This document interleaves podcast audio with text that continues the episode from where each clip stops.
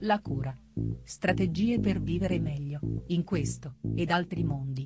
Di Massimo Silvano Galli.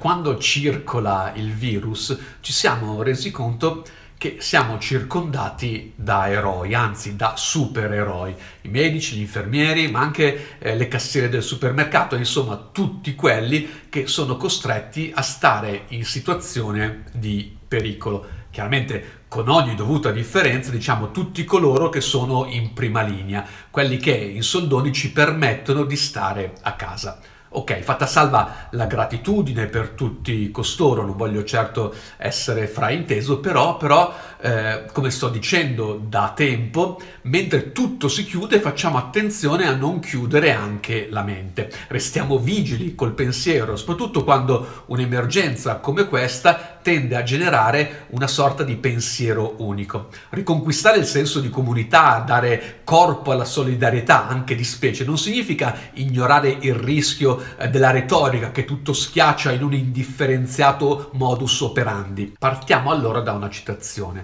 Sventurata la terra che ha bisogno di eroi. Lo dice il Galileo Brechtiano in una delle più famose battute dell'omonima opera teatrale sembra molto conforme alla situazione attuale, una terra, tutta la terra, sotto minaccia, cui serve un eroe in grado di salvarla. Ecco allora medici, infermieri, cassiere. Proviamo però ad andare oltre lo scontato, senza fare di tutta l'erba un fascio, senz'altro. Chi mi segue sa quanto mi piace andare a ricercare il significato profondo delle parole ed è interessante osservare come la parola coraggio che contraddistingue l'eroe contempla anzitutto la radice cor, cuore e senz'altro quello che stanno mostrando gli eroi di questo tempo è il cuore che poi richiama anche alla cura e dice che non c'è cura senza cuore. Ma è sempre stato così? cioè medici, infermieri, lasciamo stare forse le cassiere, sono emblema di professioni che utilizzano il cuore oppure è questa condizione che sta mostrando il cuore di un gran numero di queste persone? Direi di più la seconda. Questa condizione di emergenza sta mostrando molte persone che mettono in evidenza il loro cuore e tra questi ovviamente tanti medici e tanti infermieri che si trovano lì a lottare non tanto e non solo contro il virus, ma soprattutto ai noi contro tutte le inefficienze della sanità italiana che li ha lasciati, questo sì, da soli tra troppo tempo contro tutti i virus della malgestione.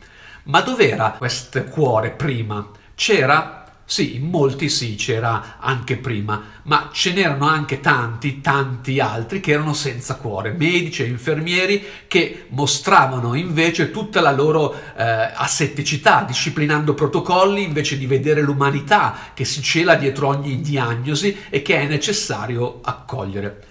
Benvengano gli eroi che non si sottraggono al loro dovere e si prestano a soccorrere le emergenze, ma di questi eroi, questi eroi li diamo per scontati. Sarebbe ben stronzo Superman se girasse la testa dall'altra parte e non volasse a salvare l'aereo che precipita. È sventurata appunto la Terra che ha bisogno di questi eroi, gli eroi dell'emergenza potremmo chiamarli. Ma io voglio vivere in un mondo in cui l'eroismo delle persone non è determinato dalla necessità, ma dall'etica. Voglio un mondo in cui il cuore del medico o di chi per esso, il suo coraggio si manifesti proprio quando non ce n'è l'urgenza, quando eh, non ce n'è bisogno. Ed è il coraggio dell'ascolto, dell'empatia, della cura, della reciprocità, dell'accoglienza. Abbiamo insomma bisogno di eroi che abbiano il coraggio di essere umani prima di diventare all'occorrenza superumani.